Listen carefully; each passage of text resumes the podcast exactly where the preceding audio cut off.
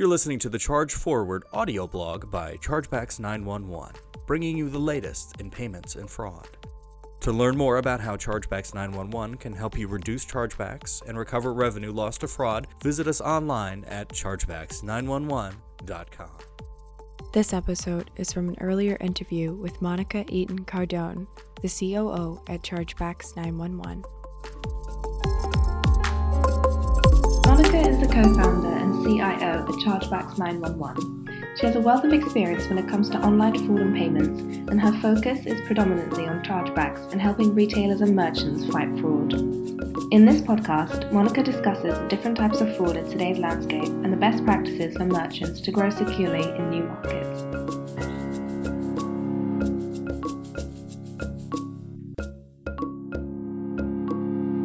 Very much for you know being a guest on our podcast. It's great to have you. Um, so the first thing I wanted to start with is just an overview of your role at Chargebacks 911 and just a bit of a business background. Sure. Uh, so I got into the chargeback world out of necessity. Starting in 2007, I was a merchant online, struggling with how to manage chargebacks. It's the one area of a business that I couldn't establish any type of a prediction on and one area that continued to create pain and havoc and you know you just it, there's a whole lot of unknown uh, equations. So the more that we delved into the chargeback problem trying to figure out how to solve it we found that it's actually quite complex. There's a lot of changing um, things going on and this entire industry around disputes and chargebacks is completely antiquated. So it's about 30 years old.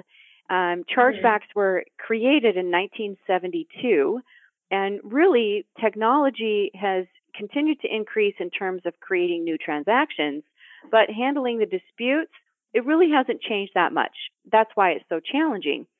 So, so bottom line, I ended up um, in my company at the time. I uh, started codifying all of the reasons that we found ourselves uh, were creating chargebacks. And fast forward, you know, several years, then we ended up creating a technology and developed a platform where we can identify the source of a chargeback, not just the reason that it may have come, you know, through the bank, but actually what really did cause that. Was it, you know, did you forget to ship a product if you're the the retailer? Um, or is the issuer, you know, assuming that it's fraud? Or do you have a behavior called friendly fraud where the customer either intentionally or non intentionally is filing a chargeback that in order to get a refund? So, bottom mm-hmm. line, we developed this technology, we figured out how to predict our own chargebacks and solve those problems, and identified that there's a lot of invalid chargebacks where the only thing you need to do as a merchant or as a retailer is dispute that, providing that you follow all the rules, all the regulations. It's kind of like uh, tax, it seems. Um, and then you can recover your money. And we ended up creating Chargebacks 911 uh, first in the States. Uh, we went mm-hmm. public with that in 2012, and then it just quickly evolved and I am fortunate enough to be one of the founders. And just just on retailers and merchants a little bit, what do you think some of the, the biggest challenges they're facing at the moment are? Um, I think one of one of the biggest uh, challenges for retailers uh, or for online merchants especially is just the increase of chargeback activity that they're seeing. These are um, disputes, chargebacks, and not just chargebacks, but also one of the precursors or one of the things that that often accompanies a chargeback problem is high decline rates. So mm-hmm. if you're a merchant and you have an online store, then you'll probably notice that you start suffering issuer declines. These are pesky decline reasons that you really have no idea why it's causing a decline, but it creates lower conversion rates. And the problem with this is that oftentimes the merchant looks at solving that problem by you know a number of different things changing their fraud filter settings doing you know 10 other items however that's not really addressing the source the source mm. of this mm. problem is generally related to a reputation that the issuer or that the merchant may have um, with that specific issuer. Um, that in the best way to help combat that and reduce those those issuer declines where essentially the bank is stepping in front of the consumer and saying, you know, I don't trust this customer, I don't trust this merchant. This is not a good yeah. seller. Um, the best way is to provide feedback. And one of the vehicles that merchants have to provide feedback to defend themselves is through disputing chargebacks that come from that issuer. Top two problems that merchants are facing is one, you know, getting too many chargebacks and the the second um, also having their revenue suffer from some of the the declines that they're getting as a result. It's it's all kind of connected um, behind the scenes, and that's that's something that we see a lot of retailers not understanding. Um, and then the last thing that I would mention on that, the other hook that connects into chargebacks and disputes, and the reason why these statistics are continuing to plague the industry is because you have consumer behavior that is also changing. So imagine if I am a consumer and I can walk into a store and steal a pair of shoes and walk out mm-hmm. and there's no consequence whatsoever, then maybe I would do it again. and, you know, if I'm not very ethical, I'm going to do it again and again and again, right? Um, because sure. there's there's zero consequence. Well, when it comes to chargebacks, uh, if the merchant doesn't understand how to dispute illegitimate attempts, they're actually giving customers the merchandise and giving them a refund. And mm. that type of behavior starts to translate into refund fraud as well. So this is another, you know, thing that's connected to the chargeback and dispute trend and it hooks in with the way that consumers are behaving. We're making that checkout process so incredibly efficient that mm-hmm. you go mm-hmm. to Amazon, you just click once and and quite literally if I don't get a product that I ordered from Amazon in 2 days, then I'm already thinking that they messed up my order and and maybe, you know, it's incorrect and it's just 2 days. It's only 2 days. So we've we've trained consumers that with this new behavior and we have to adjust the the way that we think in terms of you know mitigating or protecting ourselves from the disputes and chargebacks. Absolutely.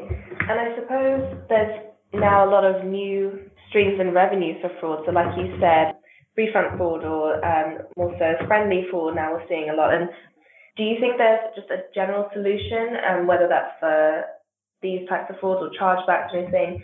Or do you think we need to raise kind of a bit more awareness around around these topics? Great question. Uh, so I think in terms of refund fraud, friendly fraud, we're all we're for refund fraud, we're already starting to see a change. Um, that you know the industry is responding to this. Um, there's, I think, uh, John Lewis just announced uh, some some more restricted um, time frames for allowing refunds. Uh, mm-hmm. So H and M, they've done the same thing recently. I think you know they're responding to consumers that are taking advantage of liberal policies and unfortunately, you know, the good consumers we're losing some of the liberties that we have because of these these bad consumers in the industry. In terms of friendly fraud, uh, it's that is you're right. It is it's a difficult thing to identify, um, but it in order to you know it, it really takes that the whole industry needs to work um, together and collaborate more on how to solve this problem.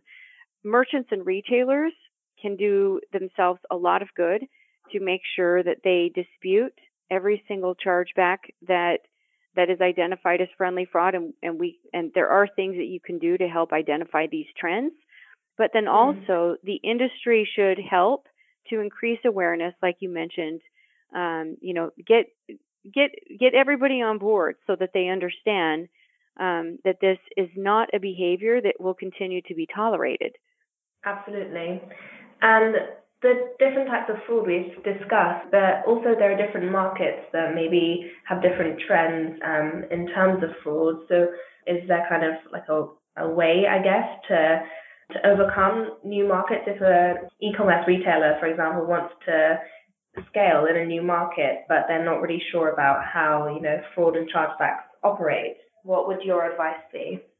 Well, I, I will say if if you are a new retailer and you are you want to scale and you've never sold into the US, be prepared for a totally different environment. we we definitely are are known for creating a lot of chargebacks and disputes. Um, so although you know you may experience more more uplift in sales and you have a, a larger population that's going to purchase online and with cards, um, you really mm-hmm. have to weigh you know the the balance your risk and make sure that you have a solution in place to handle the chargebacks because there will be chargebacks. Um, but the UK is coming up, uh, probably in second place at this point. Um, mm-hmm. Other markets that that I would caution, at least you know, make sure that you're that you're going in. If you're new to these markets, go in with your eyes wide open. Make sure that you have a solution in place for for managing chargebacks. If you haven't confronted this, consult with experts. Use a service that that manages chargebacks at least to get started until you're comfortable that this is not going to become your your Achilles heel with growth. And these countries would be uh, the UK, Germany, uh, France is also coming up in the ranks. Also Australia, um, so and Canada. So these are areas that we're seeing as more of the hot markets in terms of um, chargeback origination and higher rates of chargebacks. Um, of course, if you're getting into like some of the Scandinavian countries or the Nordic region, depending on the products that you sell, you can also experience a lot of uh, chargebacks. I would definitely start out slow and make sure that that you test, you know, each region and appreciate that each culture uh, for every country is going to probably address the the chargeback scenario a little bit different. Um, mm. So make sure that you when when you're scaling that you take time to examine all the different parameters instead of looking at your entire business as one go make sure that you separate each country and and understand each route and how how chargebacks affect that equation so you can better manage it absolutely that's great advice and just one final question. I suppose just looking ahead, what do you think we'll see a lot more of in um, in terms of fraud? Do you have any trends or predictions, or maybe in the next five years? Um, I I do think, uh, unfortunately, I do think that there's still going to be a climb of friendly fraud, um, and I, I'll tell you the reason why I would have that prediction is despite the efforts of PSD2 to create more strong authentication, um, the fact is, you know, I, I look at the the innovators, right, and mm-hmm. and I would follow their trends. And if we look at the Microsoft, the Googles, the Amazons of the world, what's happening in the industry is we're starting to remove all of that friction. We're removing authentication. Um, the you know even I was listening to a talk by a gentleman from Microsoft a while ago, and with mention that um, their goal is to create you know more uh, innovative and creative ways of authorizing the transaction, maybe based on just prior history with that particular retailer or particular merchant and not even utilize, you know, a lot of the, the protocols and the systems that are in place for traditional authentication. So what does this mean? Well, this means there may be more loopholes to get away with chargebacks as a consequence of increasing higher conversion rates. And that really will continue to be a balancing act. In I understand, you know, that the market continues to to evolve and it's this it's these large retailers that are creating the most influence. The rest of us really have to take heed and make sure that that we're not resisting that change. We're adopting that type of change and we're continuing to evolve to to get technology in place um, that can that can really keep pace. So for chargebacks and disputes i would also forecast that there's going to be a lot of ai and some great intelligence around being able to to not only you know predict chargebacks but also truly uncover the source hopefully we'll see in the near future, um, in the next five years at least, that there will be much more collaboration where mm-hmm. not just, you know, the banks, but merchants, retailers will all collaborate with each other and share the, the chargeback behavior patterns so that we can make sure as an industry we provide a consequence to the friendly fraud abusers. Um, yeah. That's one of the best things that we can do. If you look at there's there's a lot of blacklists out there for traditional fraud or for stolen cards. What we're missing is the other part of the equation, and that's actually growing at the highest rate. But to do so, we need the whole industry needs to collaborate. We need to get on the same page and recognize, you know, this is just something that we're going to have to do in order to curb these trends.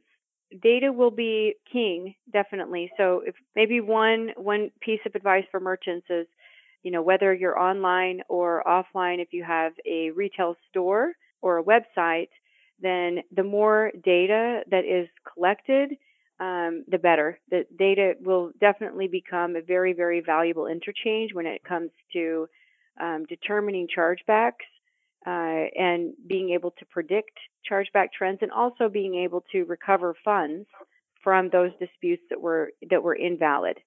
So don't forget to collect as much data as possible, even if you don't think that it's valuable today. Um, mm. Chances are things change so rapidly, it will become valuable. Just just make sure that that's that that's collected and stored and you have the correct data integrity so you can turn that into an asset later on.